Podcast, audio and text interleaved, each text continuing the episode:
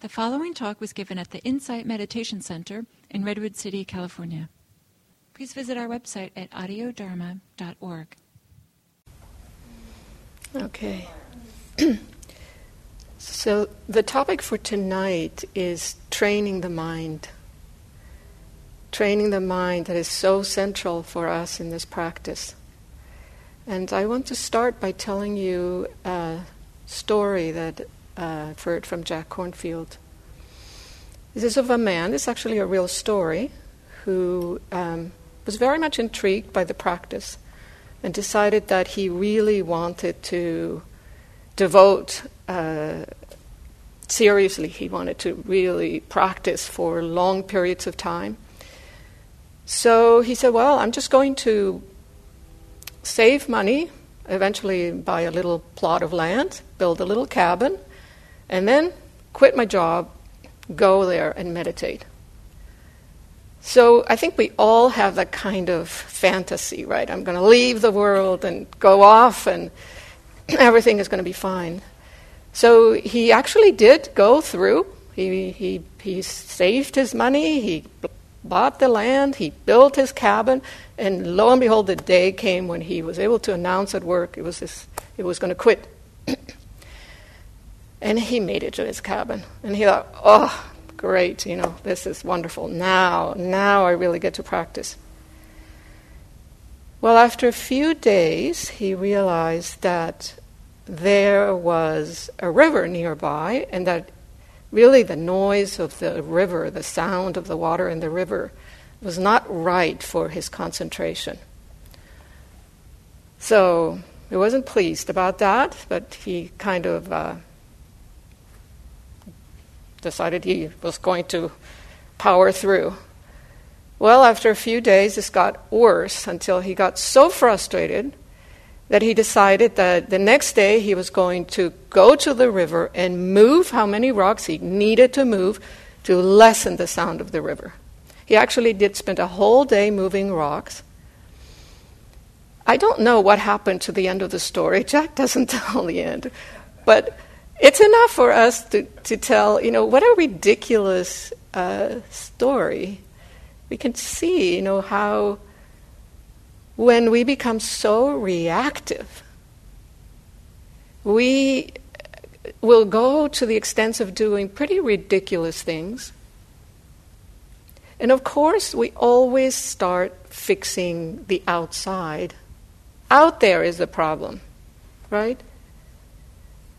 So, really, there's the inside noise and there's the outside noise. And what this man had not understood is that he needed to train his mind to learn to be with the inside noise and not be bent out of shape about it.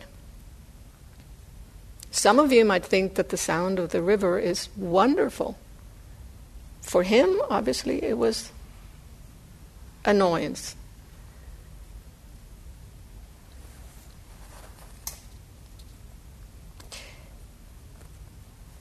So the suttas or discourses often speak about seclusion, viveka.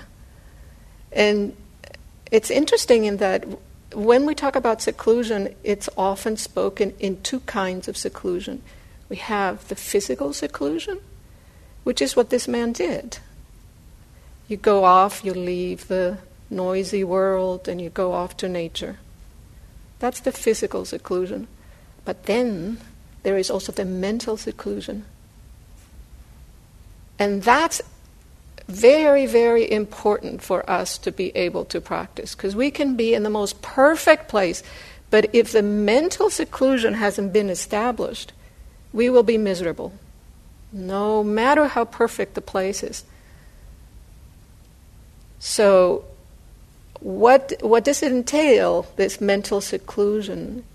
It entails abandoning the unwholesome mind states, that agitation, that worry, the mind constantly churning react, reactive thoughts about whatever is going on.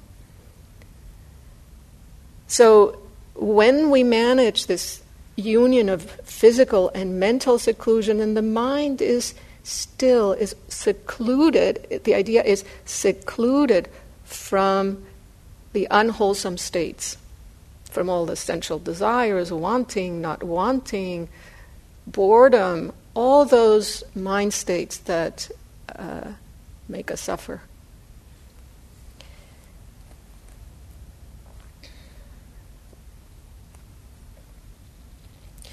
So, of course, there's also this mistaken view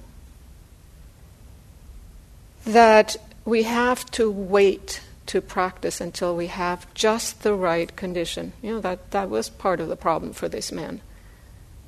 Just the right condition uh, in the outside logistical aspect of our lives. You know, that, that um, we don't need to work anymore, that the kids are grown up, that we have enough money in the bank, etc., etc.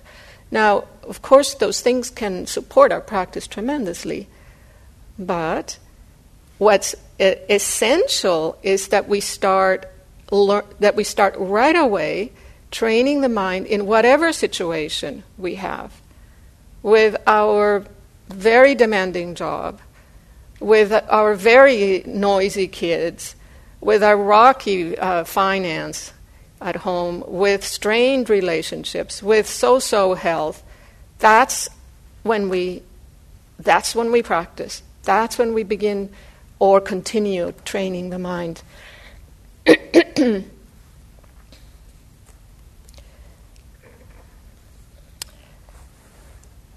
so how do we train the mind? Really all of the discourses would I would say are in or all of the practice is about learning how to train the mind from different perspectives, different modes. But the base, the base from which we cannot escape, and sometimes that gets forgotten when we speak about mind, secular mindfulness, totally devoid of, of the Dharma, is the ethics part. So, remembering, right, that if we want to have well being, ease, and peace in the mind, there has to be ethics. We have to live an ethical life. That's the sine qua non. We start with that ethics. Then, of course, comes the next tier, and that would be the, the practice part. We need to make right effort, we need to really learn how to establish mindfulness and how to practice so that we create the right conditions for concentration to arise. So those three are really important, you know, the right effort, the mindfulness and the concentration. And then another part, and that has so I, I will be focusing mainly on the mindfulness today and also the third part, which is the, which is the wisdom. So I said the ethics, and then the, the practice part, and then the wisdom. And the wisdom um, is to really internalize some of these teachings that uh, are part, are central to, to the Dharma. That we internalize them not in an intellectual way, because these teachings you know, we can understand them in an intellectual way, but eventually we really have to get to the point where we internalize them in a direct way so that they become part of who we are. And so, for example, part of this wisdom uh, mind training is basic, basic for our Dharma is the three universal characteristics this, this man obviously had not internalized this, this teaching. And so, if we remind ourselves what are the three universal characteristics, know, the first one is impermanence. For example, this man could have, could have noticed what was his relation to the sound? Was it always the same or did it change? And how about the sound itself? Was it always the same or did it change? So you might say, so, so what? What, what? what would have done? What would it have done if he had done that? If he really slowed down the mind enough to pay attention that the sound of the river was not the same all the time, his mind would have settled. And when the mind settles, it's not reactive anymore. And then we have well being. Then we have this sense of ease Now, the second um, universal characteristic is the dukkha, the, the, the suffering. How valuable it would have been for this man to realize I am suffering. I am suffering unnecessarily. The river is just doing its thing. Why am I suffering? So part of the, the, the second characteristic is that it says everything is changing constantly, you can't control it. So basically, internalize that, understand that deeply. And when we really do, there's a sense of relief, of relaxation in the mind.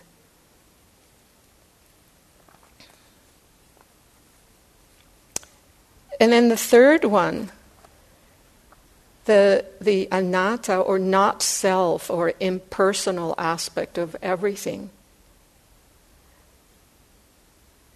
The fact that this man was getting so annoyed, there was a part in him that, conscious or unconsciously, there was this sense of this noise is bothering my meditation, my concentration. It's not so. Like I said before, I mean, the water is just flowing over stones and makes some sound. So the, the noticing the impersonal aspect of phenomena is like being able to take off an unnecessary burden off of our shoulders.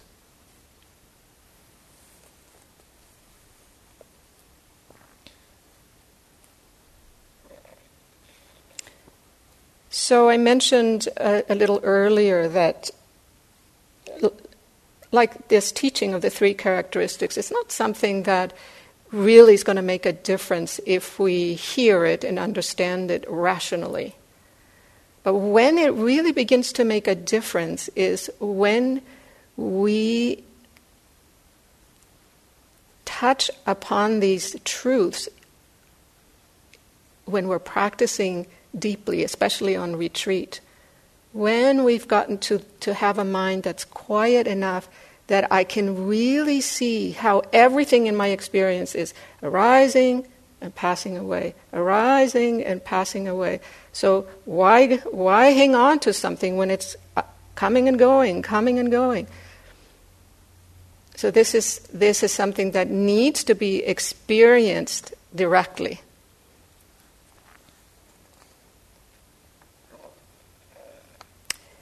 Now, there is another way of training this mind, and this one is much more. Um, very, very much in the moment, in paying attention, and that is the awareness of what happens in each of the six sense doors. This training is so important we are training the mind to be mindful at each of the senses. When we say sense doors, I'm speaking of the sense door of the eyes and the sense object, the vision, the sense door of the nose and the sense object, the smells. Same thing with the tongue, same thing with the ears. The body is the, the touching aspect, and the sixth sense is going to be the mind. So, in the Dharma, we take the mind as the sixth sense. And that in itself, for anybody who's new, it's kind of interesting to ask ourselves why does the Buddha group the mind with the five physical senses? Why? He's very pragmatic. The Buddha was very pragmatic. All of his lists have a lot of logic and uh, and this, the idea is how is this list going to help you to suffer less? So I would love to hear if anybody would, would, would venture into saying, why do you think the, the Buddha would have grouped the mind and its object, the thoughts, in, together with the five physical senses? Anybody have an idea? Yes. It's input. You get input from your mind just like you do from your senses. And how does it help you to see it that way? Anybody? No? I mean, this is already very important the way she put it. Notice how simple she put it. It's input. And that's, that's, that's already a key issue of why this is. Just as we can't tell our nose to stop smelling, we can't keep we can't tell our mind to stop thinking. Fantastic. Yes. So that's you know, we have minds to think, we have noses to smell, we have eyes to see, we, we have, you know, hands to touch. So, putting it together with the other physical senses demystifies this, this, this role that we give it to thoughts. We really, really uh, believe the thoughts. We, for, for us, the thoughts shape so much of our lives. We believe them. And so putting it at the same level of the other senses is a little bit, you know what made, what made me think of? Remember that scene in The Wizard of Oz when Toto goes behind the curtain and I guess pushes the curtain and you can see this little tiny man standing on a stool with a microphone talking very impressive like that. Remember that scene? Okay, well, deconstructing our experience, especially with a mind, is exactly like that. You go behind the curtain and you see how everything is constructed, how everything is conditioned. And then you don't believe that, you don't buy into that very impressive voice of the, of the wizard that's telling, you know, something really terrifying. Next time your, your, your mind begins to tell you something terrifying, try to remember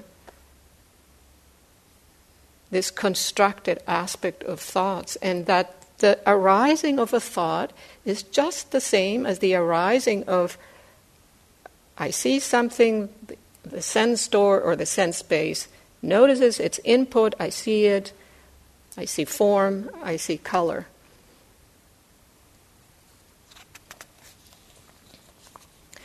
Now, we might notice also if we just stop and think a little bit that the mind is, so, is also so involved with all the other senses. That's another reason why it's so important to put it as one of the senses, because in order to process every input, the mind is, plays a role, right? So, three things have to happen in order to, for, for an experience to, to take place. The sense base, let's say, talk about the eye. The sense base, the sense object, and consciousness. That's the triad that has to happen.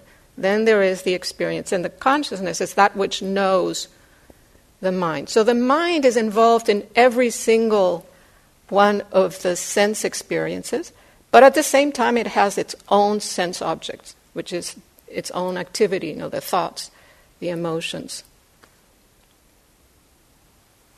So this is just kind of a, a very, it, it, it's a profound teaching, the, the one, the sense basis, and, and we can just touch on it, but it's a very, very important one.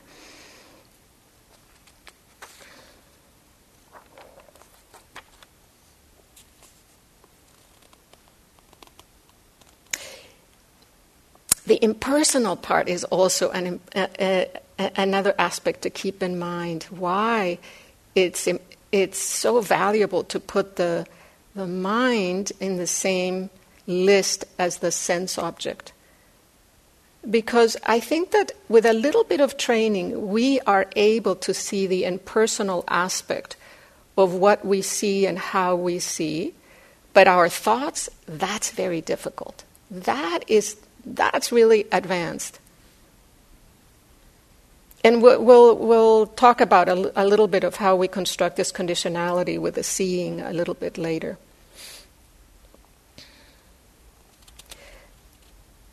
So, what we want to uh, bring to mind, though, with the mind training is if we are able to bring that awareness right at the point of contact of the sense, sense door or sense base and the sense object, if the awareness is there, then we'll have freedom. Then that's exactly what it was missing for this man, right? For him, there was bondage in the sense object, the ear, this, excuse me, the sense base, the ear, and the sense object, the sound of the river. There was bondage, there was reactivity. But with a little bit of awareness, with a little bit of mindfulness, he could have had freedom in that, in that experience. So it's clear, I hope. Yeah.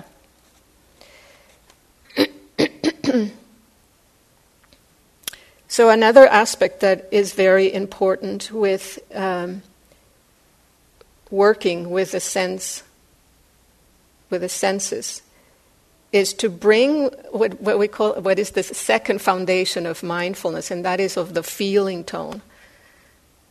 And that's a very helpful practice, and that is even if you're totally new, you, you can remember this. So, anytime that something arises a sight, a sound, a smell, a taste there will be a feeling tone, what we call Vedana, and that is it'll either be pleasant, unpleasant, or neutral. And again, now I put the question again why is it helpful to bring into this foundation? This one, I think, even newer ones can, could, could answer. Why would it be helpful for you? And give it a try. I mean, it doesn't have to be right. If we try to answer, we'll more likely remember later. If instead, if I say everything, we become a little passive. So think of yourself. Think of yourself one time when you are challenged and you're having a, re- a reaction, you don't like this. Let's say you are at the airport. Uh, you, you see a lot of uh, people who look really bent out of shape at the airport. So, what is it? Okay, too noisy. Okay. Then we're dealing again with the ear. Okay. You're hearing this, all this loud announcement. You're trying to listen to your music and it's bothering you. So, how would it help you to bring in the second foundation of mindfulness and bring in these three labels? Any of the new ones? Any, an idea? Or any of the middle ones who are neither new?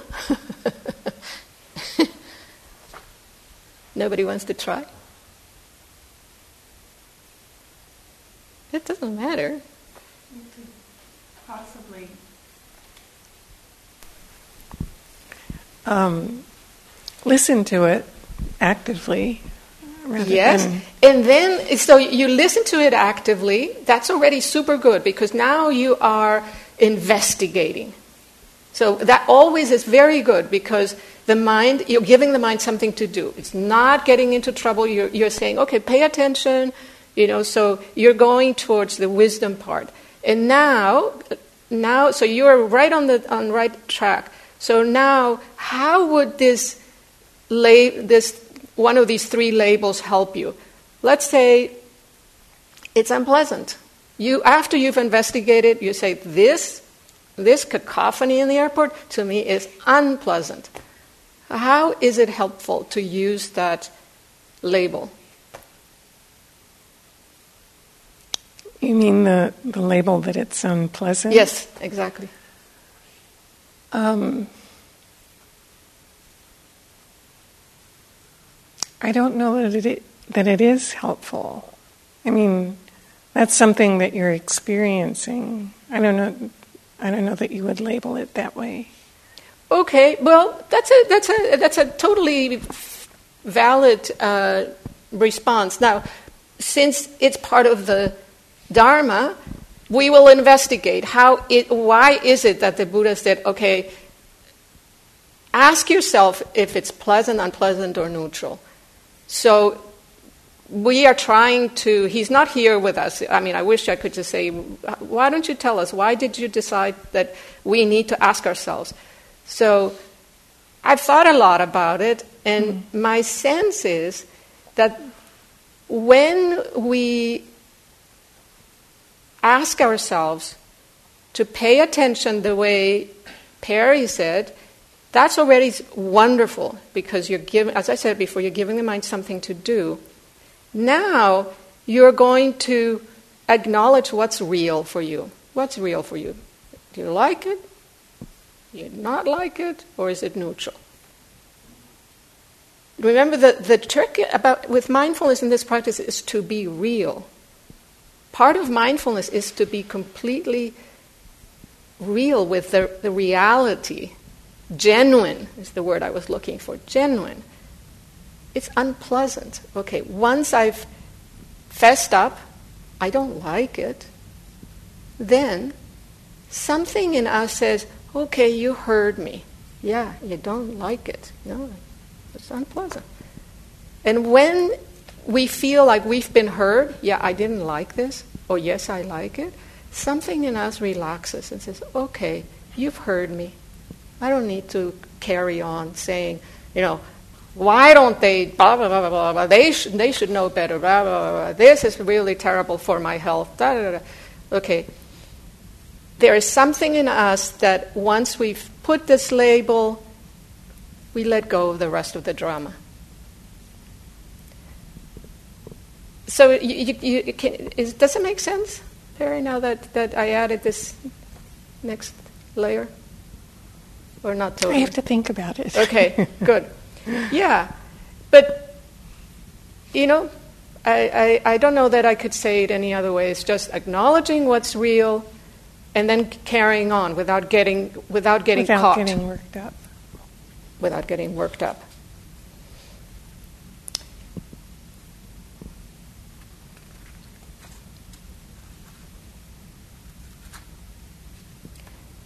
So the tendency we have, as we saw with this man, but we all have that tendency, tendency is that first we want to fix it outside. You know, first the energy goes out and and wants to do something about it. You know, we'll we'll criticize our partner if it's doing doing something we don't like or whatever. Uh, then there's also uh, we want to impede this this input to arise. You know, like the man moving his his rocks. Now, there are times where I might be in a place like if I'm in a noisy factory and there's a deafening noise and it's harmful for my ears, it wouldn't be wise for me to say unpleasant, unpleasant. No, the wise thing to do is to put noise canceling headphones to protect my ears, right? So that's, that's one thing. but what the Dharma is referring to is training us how to just be more equanimous with whatever arises in our daily life. That's all. That's really the whole thing where it's going to. How can we stay equanimous? There is one discourse that is called Development of the Sense Faculties. And in this discourse, the Buddha is working exactly with this topic of the senses and the sense doors. So, in this discourse, the Buddha is talking to a student, uh, a Brahmin student by the name of Uttara. And he asks him how his master Parasariya, had taught him to the development of the sense faculties. Yeah, so how does your master teach you how to handle, you know, what comes in through the senses? And this is what Uttara responds. Here, Master Gotama, one does not see forms with the eye, one does not hear sounds with the ear. The Buddha responds, If that is so, Uttara, then a blind man and a deaf man will have developed sense faculties. For a blind man does not see forms with the eye, and a deaf man does not hear sounds with the ear. When this was said, the Brahmin student Uttara sat silent, dismayed, with shoulders drooping and head down, glum, and without response. So, why is he sitting so disappointed? Well, he's noticing that this master's teaching is not quite logical, right? And the Buddha has pointed it out. So, senses themselves are not evil, are not bad. We don't need to suppress them. We just need to learn how to work with them. So it's about bringing the mindfulness to the sense door and then also using this judicious discernment of what is wholesome that you're going to encourage to continue letting in, or what is unwholesome and say, mm, that's it. Right? you're surfing the web and something really disgusting com- pops up, you have, you have to have that judicious discernment that says, uh uh-uh, uh I don't, this is, not, this is not wholesome for me. And you close it. Okay, so those two things need to, need to happen the mindfulness and the judicious discernment at the, at the sense door. so now that he has pointed out to Uttara that that's not the way, now he's going to point out which way you need to work with the sense doors.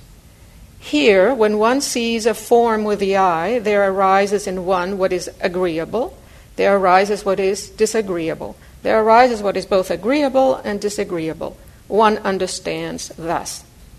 There has arisen in me what is agreeable, there has arisen what is disagreeable.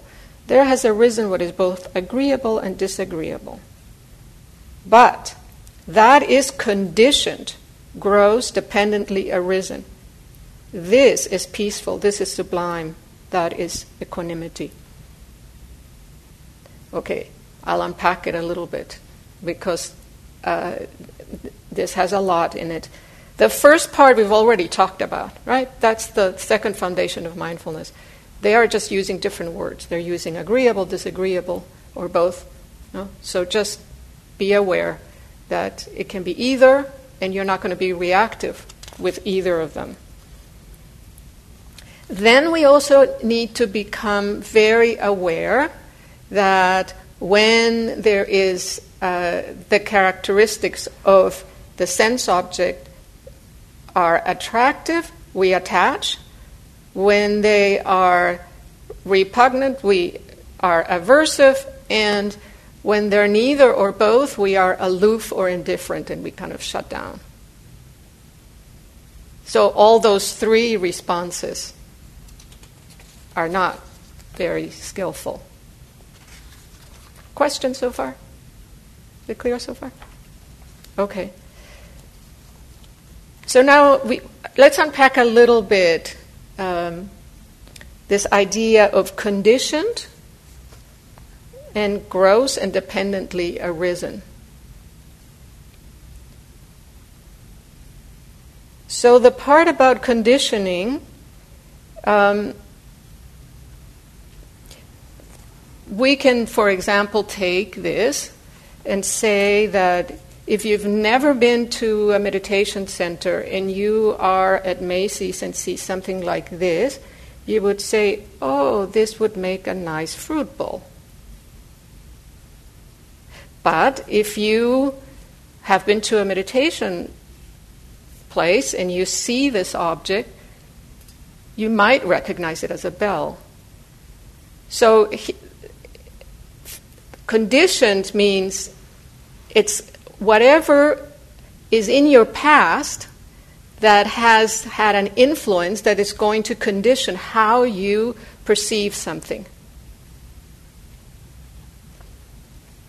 As far as the sense door, we're supposed to see only shape and color. So when we're talking about the, the sense door, the eye, we say you see form, but it's also color.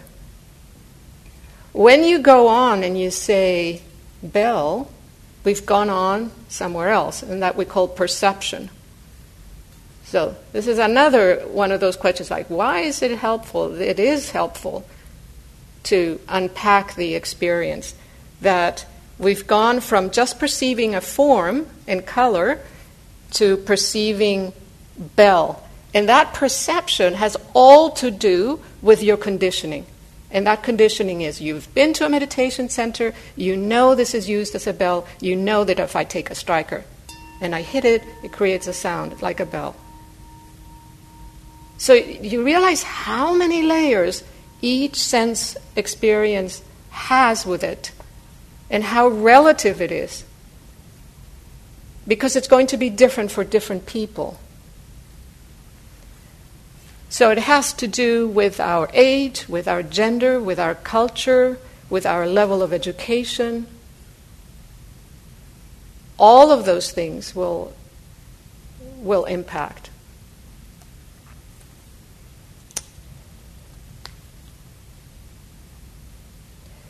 So, I recently had an experience I, I, that I want to share with you to, to explain a little bit more about the conditioned, the gross aspect, and the dependently arisen aspect that um, was interesting. I was talking to a friend of mine who is visually impaired. And so he was describing to me that, that the way that he sees, quote unquote, movies is with something called audio description. I never heard of this, but apparently there's such a thing, which is wonderful, so that a blind person can listen to the soundtrack of a movie and at the same time, there is another layer of sound that describes what's happening visually. So he described to me that he had gone to see the movie, see, quote unquote, Ray, of Ray Charles.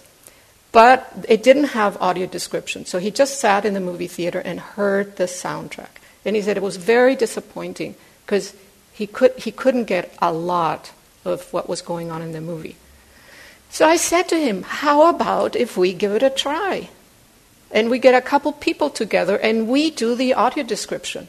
Nowadays, you can just put on the movie, right? I found the movie, and we were three people, and what we did was Every three to five minutes, we would stop the movie, and each one of us would describe what we had seen.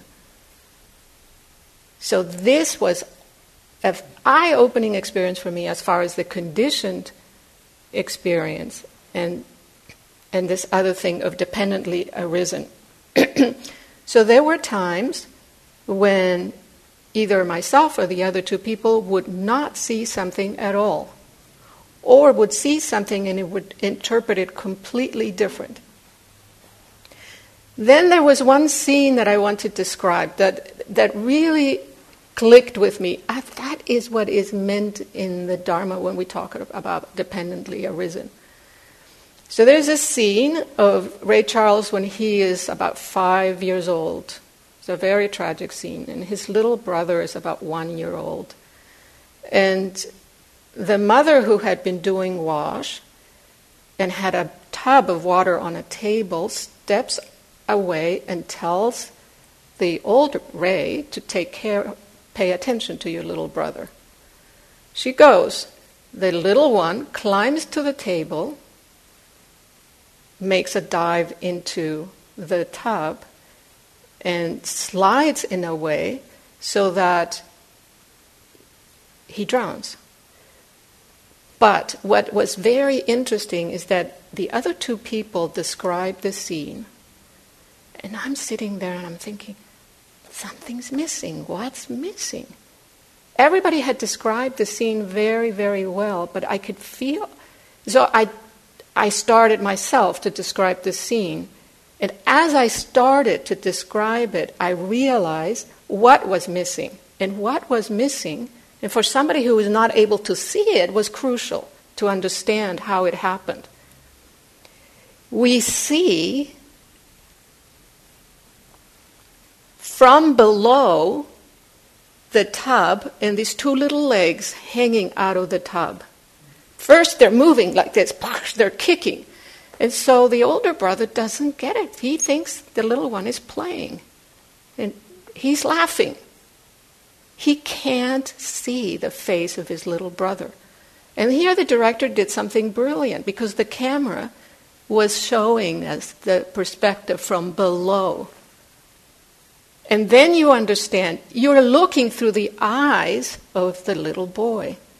That's so now you see that's a scene that is dependently arisen. If you didn't mention that that was happening, you don't understand that the boy never sees the panic face of his little brother who's drowning. So it's a very tragic scene, but but but it's it's a good example to explain what is it that we mean dependently arisen. Another thing that I uh, found really very interesting about doing this experiment was how many visual layers of meaning you have in good movies. And how we miss them because we just kind of graze at the top. We consume just the upper layer. That's what the Buddha means when he says gross. That we miss most of the many layers, not only in a movie but also in life. There's so much input going on that we miss that depth. It's like a musical score that has all these layers and we only hear one.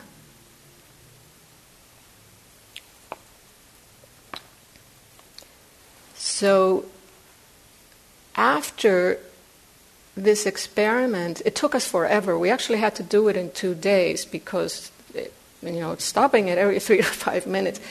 But after afterwards, I thought this is one of the movies that I have experienced in the most satisfying way. Because I actually had had the time to take in so much more, to work with the emotions that came up, and to share. You know, it's like the emotions didn't build up. We were able to talk about the emotions as they were coming up. And so everybody was, was satisfied at the end. My friend got to, quote unquote, see the film. And we really had this sense, very, very beautiful sense of connection with each other, of having shared this experience. so now you will hear it differently if I read the same part again. One understands thus, this is from the sutta, of course. There has arisen in me what is agreeable. There has arisen what is disagreeable. There has arisen what is both agreeable and disagreeable. But, what, but that is conditioned, grows dependently arisen. So, if we understand that this um, being grabbed by the pleasant and repelled by the unpleasant, that by doing that, we're training the mind, and therefore we are allowing the mind to calm itself down, to, to be at ease, to find equanimity. And as we have this countless you know, inputs at the sense doors that will come and go, that are pleasant or unpleasant or neutral, we will remain as it says in the sutta, peaceful. So this is sublime, and that is equanimity. And just to finish, I'll read another uh, last section of um, not of the sutta. It's not at the end, but but a last one that I read. Just as a man with good sight, having opened his eyes, might shut them, or having shut his eyes, might open them, so too concerning anything at all, the agreeable that arose, the disagreeable that arose, and the both agreeable and disagreeable that arose, cease just as quickly, just as rapidly, just as easily, and equanimity is established.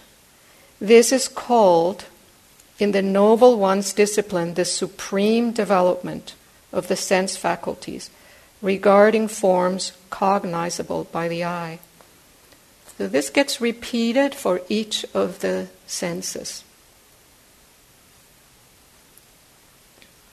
And so we are asked to abide in equanimity, mindfully aware of what's presenting itself. And how are we going to be able to do this more and more efficiently? The meditation is what is our training ground. So, first we give it a try in the meditation, you know, to establish mindfulness. And as we're able to establish mindfulness in the meditation, then we can bring it to our daily lives. And so the Buddha encourages us there are these roots of trees, these empty huts. Meditate, do not delay, or else you will regret it later. this is our instruction to you. Let's close our eyes for a moment.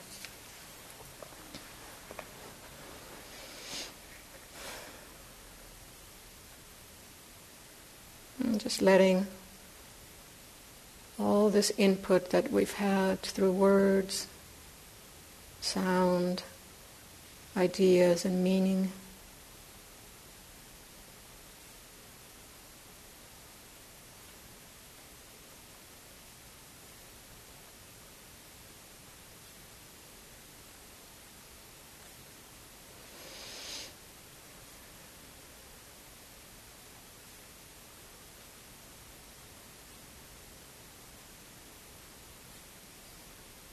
take a moment to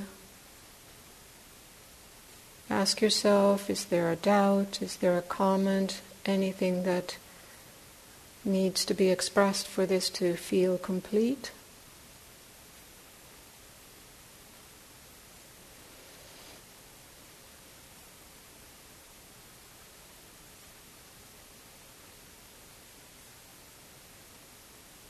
Open the eyes. So is there any, is any a doubt, a, a comment?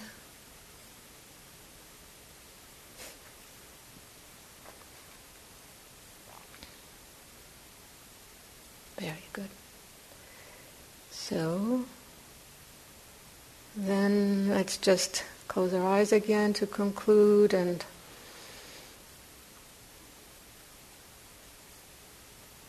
may whatever teachings you heard today be of benefit to you